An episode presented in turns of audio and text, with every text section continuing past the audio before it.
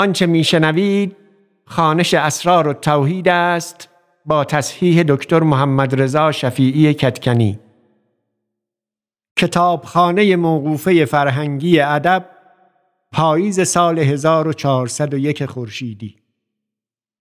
در خانش این متن مواردی چون اعداد عربی نام بعضی کسان و جایها و بعضی موارد دیگر را که در دوران ابو سعید رایج بوده است و ما اینک به آن دسترسی نداریم به گونه ای خانده ایم که به گوش مخاطب امروز آشناتر است و موجب وقفه در درک متن و پیگیری روایت نمی شود.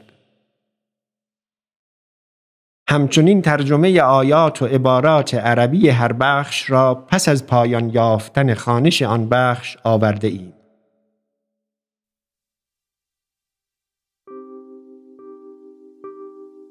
اسرار و توحید. باب دوم فصل اول.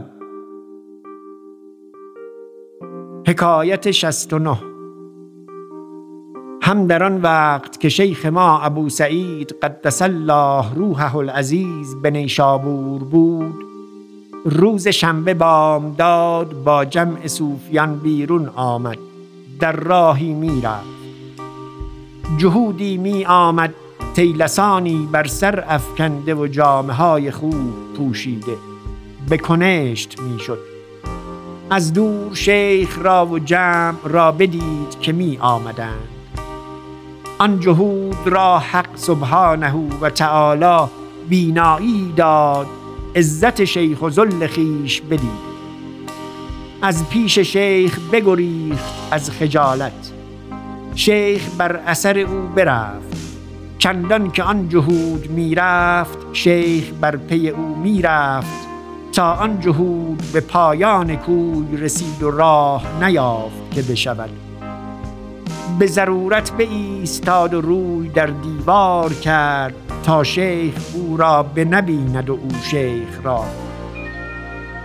شیخ به دور رسید و دست مبارک بر سر او نهاد و گفت اشتربان را سرد نباید گفتن. کورا خیش است غریبی و شب رفتن. ای بیچاره اطال الله و بقاک. چگونه ای و حال تو چیست؟ بی او زندگانی می توانی کرد. شیخ این بگفت و بازگشت.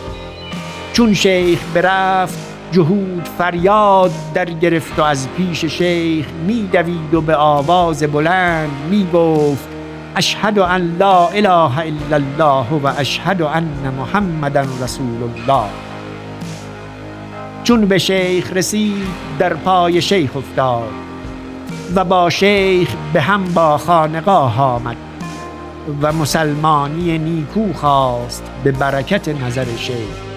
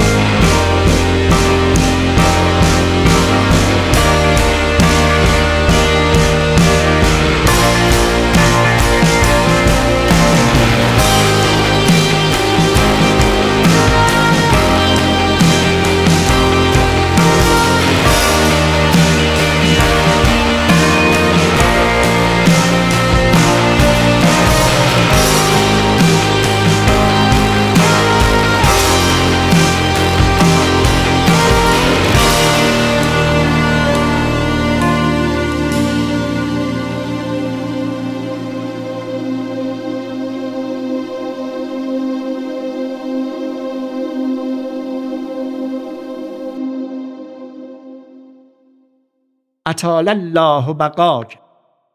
خدایت عمری دراز دهاد.